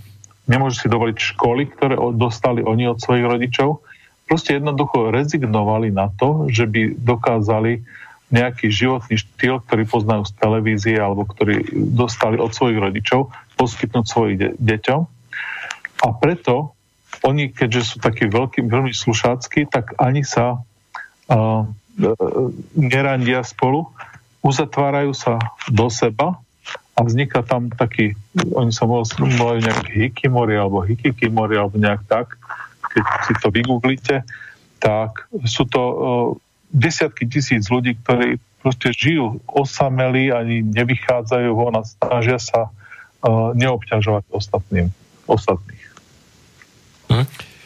No, ja by som bol rád, keby sme teraz prešli postupne na tú ekonomiku momentálne, ktorú máme celosvetovú a tú našu. A teraz by som začal takou otázkou, že v roku 2008, čo začala teda tá kríza a tvrdili všetci, že to je len taká predzvesť ďaleko väčšej krízy, že jednoducho poklesy boli, nebolo to také tragické. A už vlastne od roku 2018 aj 2017 a hlavne už to minulom roku, ako keby to niekto plánoval, tak išli unizono hlasy, že príde veľká kríza, ďaleko väčšia ako 2008. Hej? Čiže množstvo ľudí, už ekonomov, aj z politickej sféry, aj významných štátnikov vravelo, že musíme rátať s tým, že tá kríza príde. A teraz otázka je, že v konečnom dôsledku aj profesor Stanek to viac následne povedal. Jasné. A otázka je teraz taká, že tento koronavírus, hej, teraz nechcem sa baviť o tom, že či je taký, onaký, umelý, neumelý, čo nám to spôsobilo, alebo že či poslúžil ako zámienka na to, že vlastne ideme do krízy. Ale hlavne otázka na teba je, že mne sa zdá, že, alebo teda v histórii neviem, či je vôbec známe, že dobrovoľne lídri takmer všetkých krajín sveta uzavreli svoje ekonomiky. Hej? Čiže spôsobili umelým spôsobom lockdowny dobrovoľne. Hej? Nie len uzavreli ekonomiky, mnohí uzavreli aj hranice. Aj hranice, proste všetko. Hej? Že či toto z tvojho pohľadu využili na to, že tú krízu bolo potrebné, lebo ako si povedal, je to napákované, je tam toho proste v rámci tej finančnej sféry kvantitatívneho uvoľňovania, je to neudržateľné. Čiže či to teraz vlastne ako keby s poistným ventilom využili túto v úvodzovkách pandémiu a že je to v podstate fajn, lebo je to určite lepšie ako riešiť tú celú situáciu nejakou vojnou veľkou, najhorúcou, lebo určite toto je lepšie. Alebo, že či ešte nás len čaká niečo ďalej za tým? Väčšie, z hľadiska ekonomického. Ono je to konsenzus. Ono to nie je len politici, ale keby sme to neboli namočení všetci, tak toto by nemohlo nastať. Tak za prvé, asi by som mal začať, že veľmi veľa ľudí sa nabali na tom koronavíruse, že dostanú nejaké peniaze na výskum tých liekov a na nemocnice sa vybavia kadečím a podobne. V mnohých krajinách sa napríklad Spojené štáty. Keď si nechám urobiť vyšetrenie na chrípku, tak za to musím zaplatiť niekoľko $100. Ale keď sa nechám vyšetriť na koronavírus a som chorý na koronavírus, tak jednak mi celé vyšetrenie zaplatí federálna vláda, čiže Trump, a plus ešte aj dostanem nejaké peniaze za to, že budem sedieť v karanténe. Tak je pre mňa výhodnejšie mať koronavírus, ako mať niečo iné. Čiže napríklad takýto existuje záujem teda nejakých lekárov, odborníkov, záujem. Potom záujem politikov, to, čo si spomínal, je jeden fakt, ale je to aj ukázať sa, že niečo robím, lebo ono totižto, keby niekto povedal tak, ako Švédi povedali, ale že to nemá význam, nejakí tí ľudia proste zomrú a hotovo a my to riskneme, tak vždy môžu všetci poukázať, že si nič neurobil. Že mohol si a ty si mojho syna mohol zachrániť. Hej? A s fotkou tam budú mávať tomu politikovi pred tvárou. Hej? Ďaleko pohodlnejšie je, však my sme urobili všetko preto, aby sme to zachránili a budú sa ospravedlňovať nám, ekonómom a ľuďom, ktorí stratia prácu, že my sme zachráňovali tieto životy. Hej? Čiže toto je veľmi výhodné z hľadiska politikov. Samozrejme, sú tam ešte také tie medzinárodné hry, že Číňania nepovedali všetkým, aby sa zásobili s zdravotníckým materiálom, aby mali dosť času na vývoj nejakej vakcíny. Nepovedali všetkým, lebo chceli, aby sme sa my to brali tak ľahostajne a aby sme sa všetci nakazili, áno, kým oni robili vážne karanténne opatrenia a podobne. Tam sú aj takéto medzinárodné aspekty toho celého. No, takže samozrejme média, dobré správy, média nepredávajú takéto senzačné správy, to akože, to sa nedá dnes čítať, hej, pani zomrela, neviem kde, tak už sa o tom píše. Normálne by to nebola správa. Ako teraz tá šéfka tej organizácie, čo zbiera tie žlté nácisy peniaze proti onkologickým ochoreniam, tak tá spomína, že denne zomiera 30 ľudí na rakovinu, 80 ľudí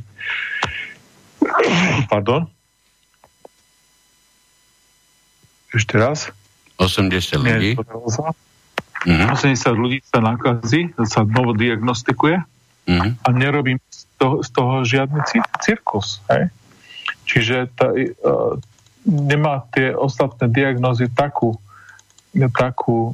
pozornosť, ako v médiách, proste ľudia to chcú čítať. Hej. Chcú si robiť zle tým, že sa vystrašia a že budú o tom všetkým rozprávať, lebo je to téma. Hej. Čiže táto senzačnosť v tých médiách je, a nepozná médiá, ktoré by to nerobili. Čiže bol som nútený dnes hľadať cez tie mainstreamové médiá, že čo to včera, tie opatrenia, hej, aké sú platné od stredy, tak som asi po roku zase som prešiel tie naše médiá. Je to niečo hrozné. Ja som tam, skválne si to pozrite, najlepšie v informáciách, čo sa deje, boli topky. Hej. Ostatné úplne zlyhávajú v tom, že by informovali, že áno, od stredy sa začne to a tak. Hej. Budeme sedieť na terasách, stoli 2 metra od seba, po dvoch pri každom stole. Toto tam proste nenašiel som, až som to našiel v topkách, čo som išiel ako na poslednom mieste. Si to pozrieť. Dušan, ale vieš, ako sa zbaviť koronavírusu? Najjednoduchšie. Neviem. Že vyhodíš televízor z okna. Áno, no. Televízora nekúpiš žiadne noviny a ani neotvoríš internetové stránky žiadnych štandardných hlavnoprúdových novín. Dobre páni, dajme si zase jednu pesničku a po prestávke sa pozrieme výrazne na to, čo nás čaká, čiže pozrieme sa spolu s ekonomom Dušanom Doliakom do kryštálovej gule.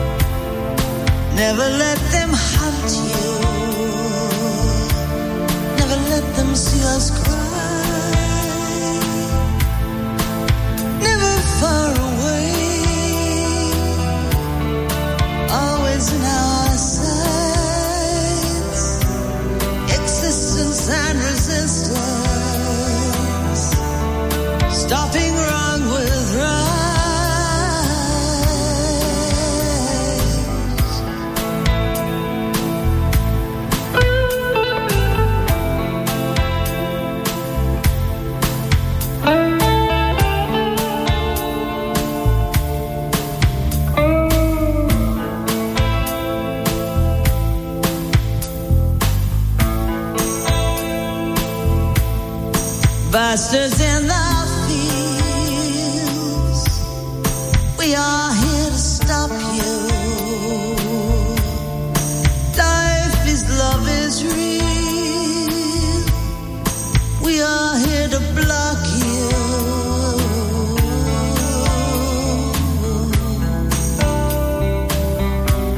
Run, run, little fox, run.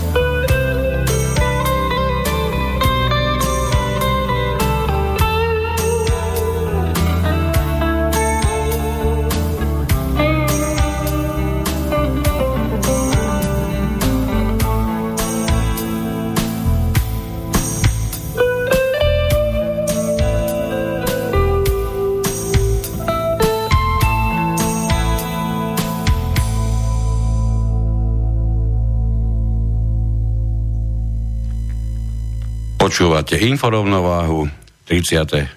pokračovanie a ja sa vám budem snažiť na začiatok teraz v poslednej časti povedať recept, ako urobiť ľudí šťastnými. Za prvé, poprvé, Všetko im zoberiete. Po druhé, všetko im zakážete. Po tretie, poriadne ich vydesíte. Po štvrté, zoberiete im ich istoty a poprehadzujete návyky. Po piaté, polovicu toho, čo mali, im vrátite. Po šieste, nahovoríte im, že ste zahnali nebezpečenstvo, ktoré ste si vymysleli. Po siedme, polovicu toho, čo ste im zakázali, im opäť povolíte. Budú si pripadať neskutočne bohatí, voľní a šťastní, budú vám zaviazaní a vďační a budú vám tlieskať. Ak vám to, čo som teraz prečítal, príliš pripomína dnešný stav, tak ukončím to tým, že tento text pochádza z Japonska a je starý niekoľko tisíc ročí. Ešte máme, dúfam, stále na linke ekonóma Dušana Doliaka. Áno, pekný večer. Povieš nám niečo k tomu, čo som práve dočítal? Že áno, že máš pravdu, samozrejme. Takže... Je to dnes ďaleko zložitejšie, ako to bolo v tom starom Japonsku. Isté. Ale platí to stále táto pravda. Veľmi mnohí tieto slova, tieto vety dodnes používajú. Tak, skúsim trošku konkrétne, v tejto časti, kde budeme chcieť prevažne hovoriť najmä o tom, čo máme pred sebou, čo nás čaká. Tvoja kolegyňa z Českej republiky, Markéta Žichtážová, okrem iného podíla v jednom rozhovorov, že chovanie ľudí v terajšom priebehu tohoto núdzového stavu môže a podľa nej aj bude znamenať koniec štandardných tzv. kamenných predajní s výnimkou potravín a reštaurácií. A je niekde v pozadí, už sa rysuje aj koniec hotovostných platieb. Čo k tomu, Dušan? Asi áno. Čiastočne áno. Stále ten efekt toho skúšania si rifli, aby človeku sadli na zadok. Predsa len to nejde dosť dobre cez internet. Časom možno budeme mať programy, ktoré to dokážu, ale dnes, keď prídete do dobrej predajne s riflami a vysvetlia vám, koľko typov je nízky set, vysoký set a baggy a ja neviem ešte aké a klasik, tak prídete na to, že proste musíte ísť do tej predajne, musíte si to vyskúšať. A to isté platí aj pre mnohé veci ako nábytok a podobne. Napriek tomu sú veci, ktoré sú komodizované a ktoré si môžete kúpiť hoci kde a je to jedno. A tam ľudia častokrát chodia do kamennej predajne, si to prezru a kúpia si to cez internet. Čiže tento trend bude pokračovať, ale nebude to taký úplne rýchly trend. My to vidíme napríklad v Spojených štátoch, teraz 4 veľké siete luxusným tovarom skrachovali. Niečo podobné, jak na Slovensku je Peek and Cloppenburg, tak tam sú v Spojených štátoch Saks, Fifth Avenue, Macy's, JCPenney a ešte neviem ktorá. Čiže keby to skrachovala jedna, požiadala ochranu pred veriteľmi, tak povedzme.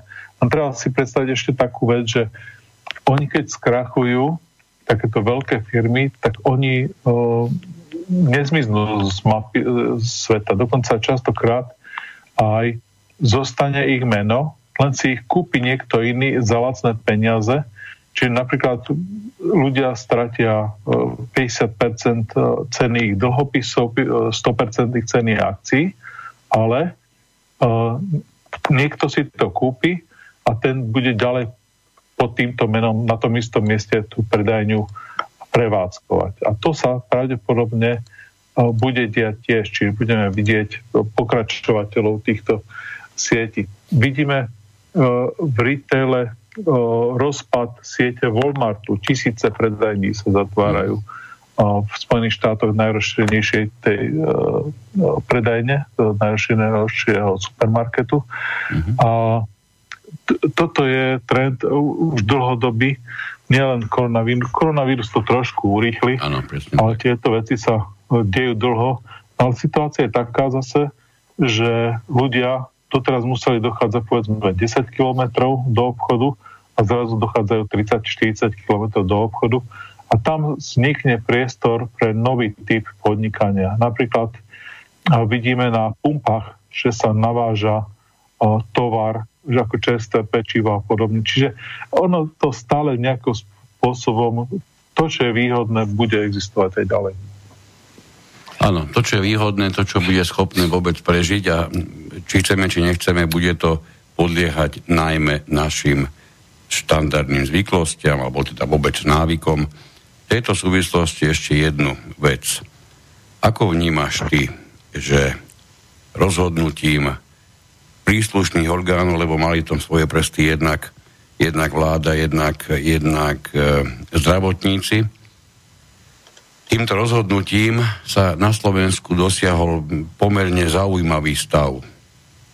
Istým spôsobom bolo zakázané podnikať prakticky akýmkoľvek menším potravinám a mimoriadnym spôsobom, ktorý si museli vlastníci reťazcov vyslovene prijať v najkrajších svojich snoch, sa udialo to, ja nemám, priznám sa, možno, že ty máš v ruke slovenské čísla, ale Peter práve včera vyhrábal čísla súvisiace s Českou republikou, ktoré sú mimoriadne veľavravné.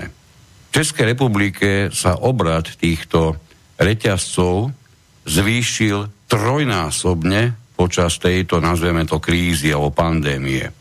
Máš nejaké čísla, ktoré by o tom hovorili o Slovensku v súvislosti s nárastom ich príjmov?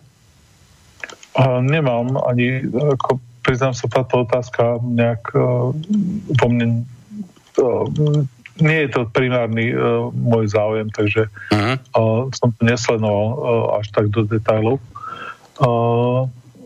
Áno, tak bola to hlúposť, hej, nie je žiadny dôvod sa myslí, že koronavírus vo veľkej prevádzke menej bude preskakovať človeka na človeka jak v malej prevádzke, hej. Keď sa pozrieme na celé to, čo sa udialo, tak celé je to také diskutabilné, hej. Keď si ma všetci nútia porovnávať švédsky model s našim modelom, ale neviem, s talianským a čínskym, tak opakujem všetkým, že počkajme o 2-3 roky, si to spočítame naspäť a porovnáme si to so štandardnou úmrtnosťou. My keď sme urobili túto karanténu, tak ľudia nám nezomierajú ani na chrípku. Hej? Čiže celkové je možno, že sa nám zníži celkový počet. Zníži, ale zároveň veľa ľudí nám zomrie napríklad na kardiovaskulárne choroby, lebo sa báli ísť do nemocnice, aby tam nechytili koronavírus. Hej. A ak náhodou už nezomreli, tak týchto čaká možno blízkej budúcnosti, pretože si tak dokázali poškodiť zdravie, v odzovkách hovorím dokázali za týchto pár týždňov, že to bude mať pre nich naozaj mnohokrát veľmi vážne dôsledky. Toto je čosi, čo sa začína už vynárať. To už je tu niekde viditeľné. A asi aj ty si zachytil, že je určitá skupina ľudí, ktorá potrebovala nejaký zdravotný zásah, nejakú tú, ja neviem, nejaké to vyšetrenie a toto všetko mohlo byť vykonané až za podmienky, že na tej osobe bude najprv otestovaný výskyt koronavírusu. Čo samozrejme zase do sebou prinieslo odloženie času a opäť ďalšie dôsledky. Ja sa naozaj nechcem dnes veľmi dotýkať našich politikov vôbec, ako tí sú pre mňa momentálne nezaujímaví. Mňa skôr zaujíma... Ak by som ešte jednu vec mohol v tomto, tak prečo chcem tak dvoj-trojročné obdobie? Ono sa hovorí, že budú po sebe niekoľko vln, ale dokonca, že navždy budeme žiť s týmto vírusom. Že podobne, ak žijeme s chrípkou, že sme ju nikdy nevykynažili, tak takisto bude tento koronavírus medzi ľuďmi chodiť odteraz, až kým svet bude svetom. A potom je otázka, že či tým, že sme my urobili túto karanténu, tento lockdown na Slovensku, či sme nespôsobili to, že nemáme dostatočne, ako to hovorí Češi, promoženou tú populáciu, či nemá dostatočné množstvo ľudí získanú imunitu. A keď príde druhá a tretia vlna a ďalšie vlny, budeme na tom oveľa horšie ako ostatné krajiny, ktoré sú teraz na tom horšie, ale potom už budú mať tú imunitu. Hej? Čiže je možné, že sa nám to za ďalšie 3-4 chrípkové sezóny, kedy bude mať aj väčší výskyt koronavírus, sa nám tam úmrtnosť zase zvýši a v ostatných krajinách, kde už budú mať tú nejakú imunitu stádovú, alebo ako to nazývajú, tak už takú vysokú úmrtnosť nebude mať. Takže a potom, keď sa na to pozrieme, tak my sme to mali o pár týždňov dlhšiu, tú karanténu, ako ostatné krajiny a súvisí s tým teda aj nejaké vyššie straty v tom národnom hospodárstve. A to asi si nepovedal niečo, čo by ľudia prirodzene chceli počuť, ale je dobré naozaj sa na to aj s patričným odstupom pozrieť, trošku sa odosobniť od tých rôznych pocitových hladín a ísť trošku do logiky veci. A práve k tej logike veci pre mňa dnes je s tou logikou veci spojená jedna veľmi zásadná otázka, ktorú ti musím dať.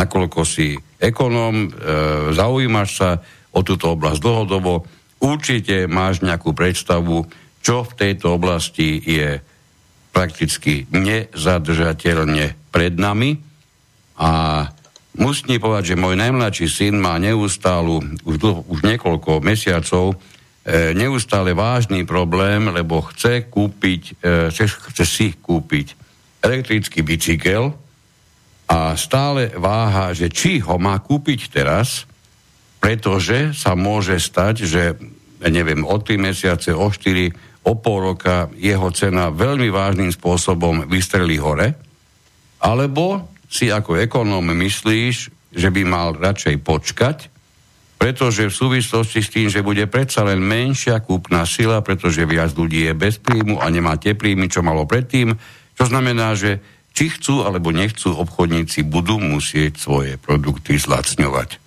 Takže čo ty ako ekonóm si myslíš, ktorá z týchto dvoch možností je pravdepodobnejšia pre Slovensko?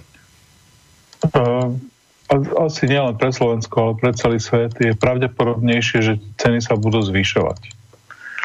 A keď hovoríme o tom, že sa budú zvyšovať v nominále, to znamená, že to číslo, ktoré bude na tom bicykli napísané, že bude rásť, tak chvíľočku môže byť pár mesiacov aj situácia, že ešte ceny pôjdu dole, ale potom jednoducho skrachujú tí, čo majú tie nevyužité kapacity a tí, ktorí majú dostatočné kapacity a sú dostatočne dobre financovaní, tak tí vzrastú trošku a už potom sa tie nožnice otvoria a vlastne časť výrobných kapacít celosvetovo, a teraz hovoríme o 30 až 50% celosvetových kapacít sa stráti. Čiže aj výrobcov bicyklov, aj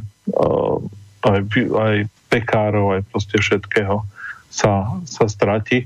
Teda hovoríme o horizonte tých 5-6 rokov.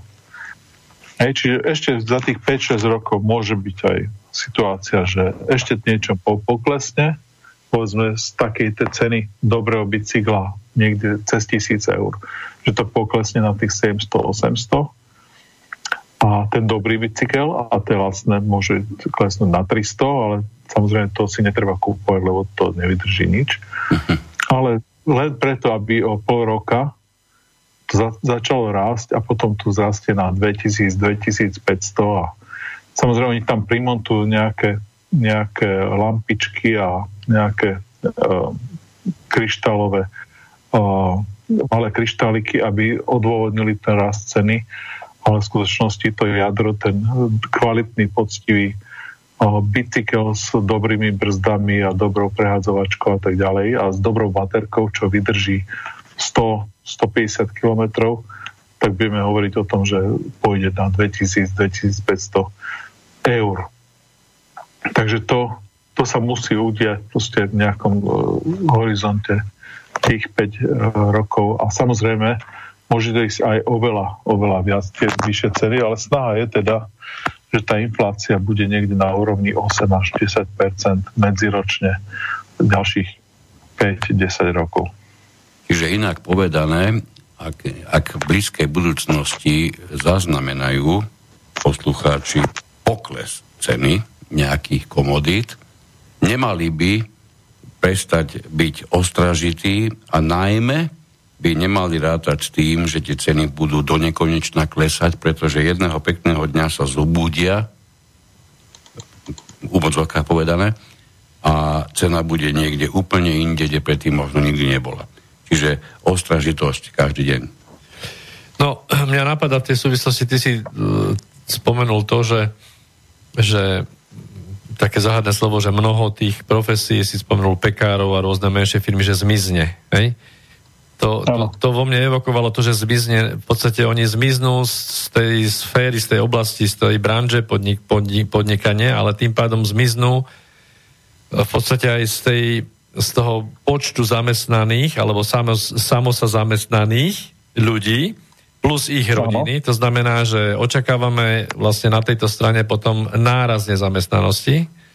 Teraz do akých objemov toto môže podľa teba ísť a čo sa s tým bude robiť? No, zároveň existuje druhá tendencia proti tomuto, že je taký jeden ekonóm holandský, sa volá, myslím, že Rutger Berger, alebo nejak tak, ale on hovorí o tzv. Bullshit joboch, o hlúpých, zbytočných prácach. A jedna z vecí, ktorá sa dnes deje, že je veľmi veľké množstvo práce, ktorú ľudia vykonávajú, ktorá je úplne zbytočná.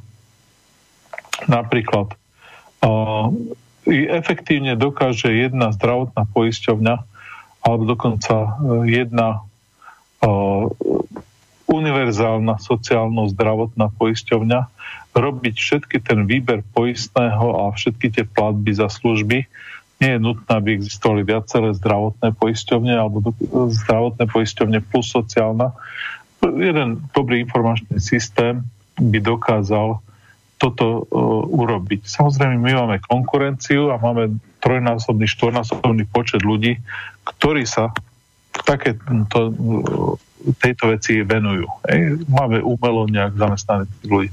No a toto môže byť tendencia jednak zvýšiť počet bullshit jobov, aby ľudia nemali pocit, že sú zbytoční, tak bude umelá zamestnanosť, ale umelá zamestnanosť bude, že budú robiť nejaké nezmysly, voziť štrk z jednej hromady na druhu, obrazne povedané.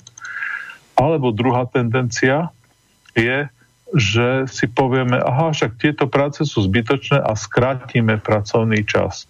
Napríklad, jak to urobili vo Francúzsku, že majú už len 35-hodinový pracovný čas, tak možno skrátiť napríklad na 25 alebo 20 hodín do týždňa. Môžeme urobiť 3-dňové víkendy, môžeme urobiť plávajúce víkendy, že budú 4 dní alebo 3 dní budú pracovné a 3 dní bude víkend a tak do nekonečna sa to bude opakovať. Čiže úplne iná štruktúra vznikne, že dokonca každý môže mať iný čas, víkend, aby sme mali neustále obchody obsadené ľuďmi, aby služby neustále fungovali. Čiže tieto kombinácie v dlhodobom horizonte všetky môžu vzniknúť a je otázka, ktorá tá tendencia preváži. Pretože ľudia hlasujú, zvolia si svojich zástupcov, hlavne keď budú veľmi nespokojní, keď budú nemať čo jesť a budú sa cítiť, že ochudobneli výrazne, tak budú demonštrovať a budú mať tendenciu voliť buď ľavicovo alebo nejakých extrémistov, iných, o nejakých nacionalistov, fašistov a podobne, aby sa dostali do parlamentu a tí môžu mať fakt niektoré názory veľmi divné. Hej? Môžu rôzne nevyskúšané veci prísť a vymyslia vlastnú slovenskú menu alebo kryptomenu alebo proste niečo, čo ešte nikto nevyskúšal, presadia a môže to dokonca aj pár rokov fungovať, kým nezistíme, že niečo súdruhovia sa NDR nedomysleli. No a v tejto súvislosti ešte ma napadá, že keď hovoríš o tom znižovaní toho pracovného úväzku, to vyzerá všetko dobre, ale na konci dňa tá výplatná páska predsa bude obsahovať menšie sumy peňazí, ktoré sa môžu dostať pod hranicu nejakého životného minima alebo vôbec prežitia. Čiže čo s tým?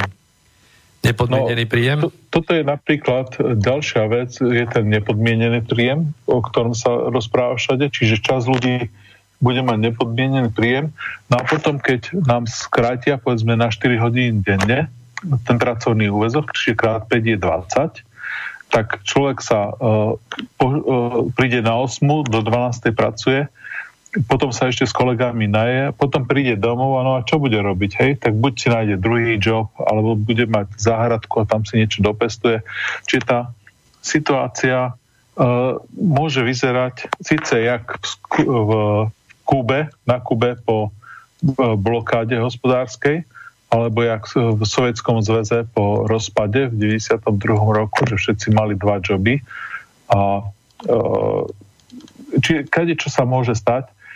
A samozrejme, tá najhoršia je, že sa stane niekoľko vecí naraz.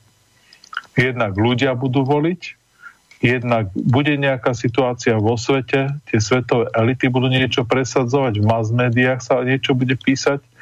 A v rôznych krajinách rozličné veci sa budú paralelne skúšať a potom, keď sa to čo len trošku osvedčí, tak sa to presadí na celom svete.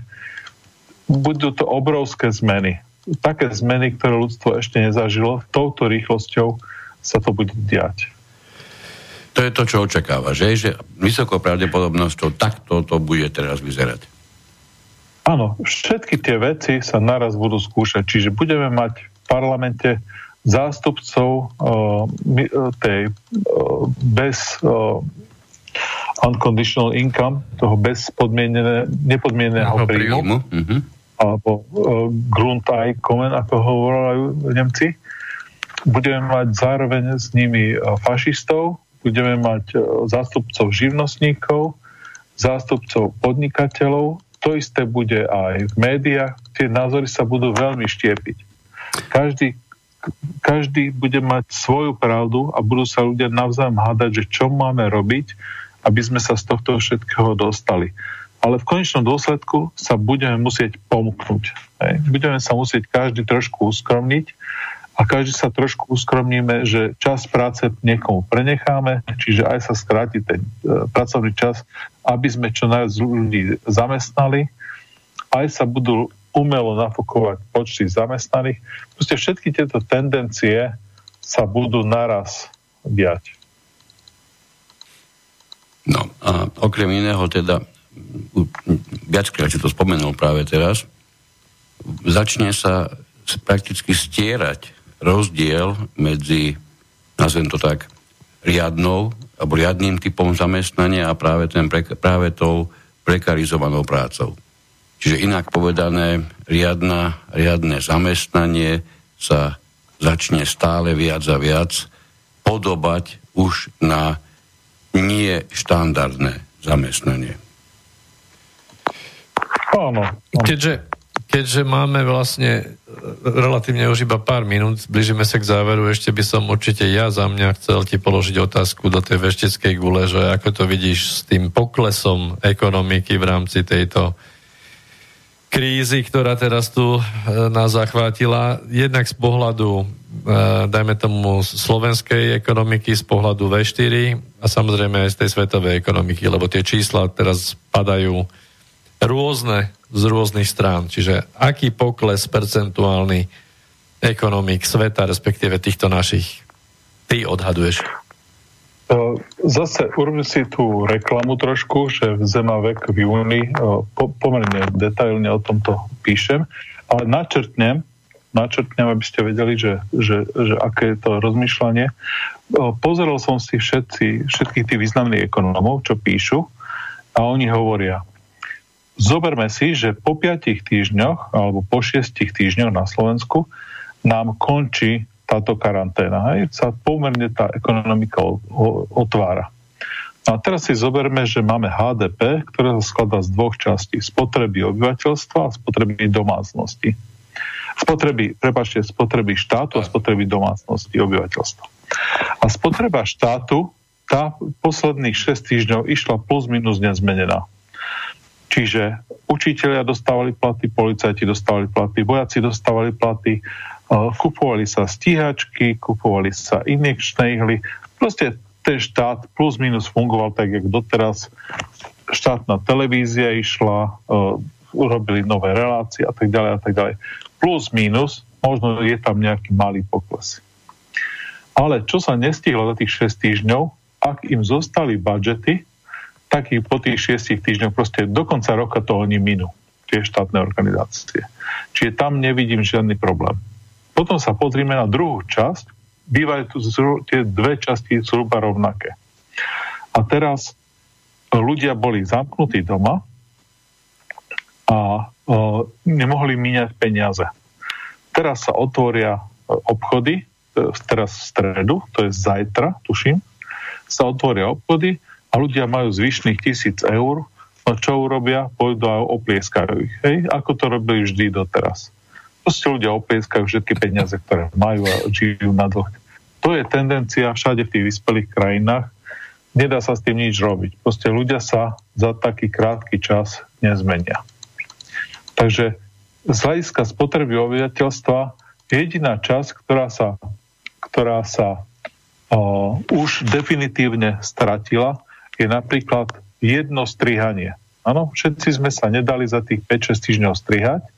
Takže s výnimkou členov vlády, ktorých si nemohol vidieť neostrihaných.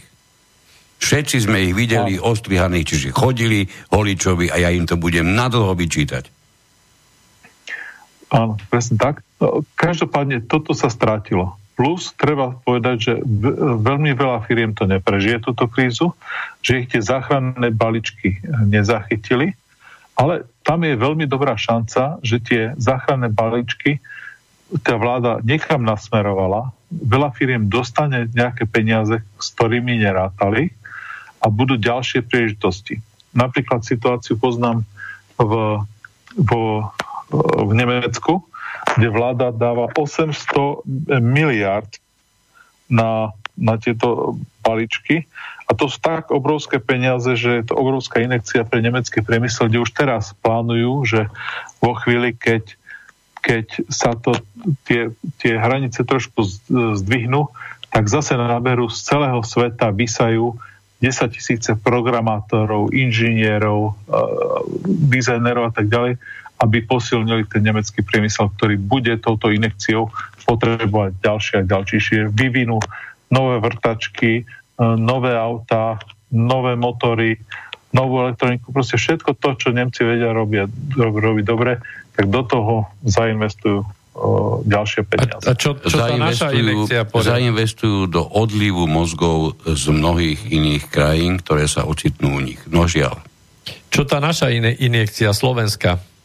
Podľa teba to, čo momentálne bolo slúbené, v podstate ani to nebolo dodržané, respektíve kritérie sú nastavené tak, že veľkú väčšinu podnikateľov, hlavne menších, to obíde. Čo s tým? A u nás na východe sa hovorí, že kto rýchlo dáva, dvakrát dáva. Hej? Mm.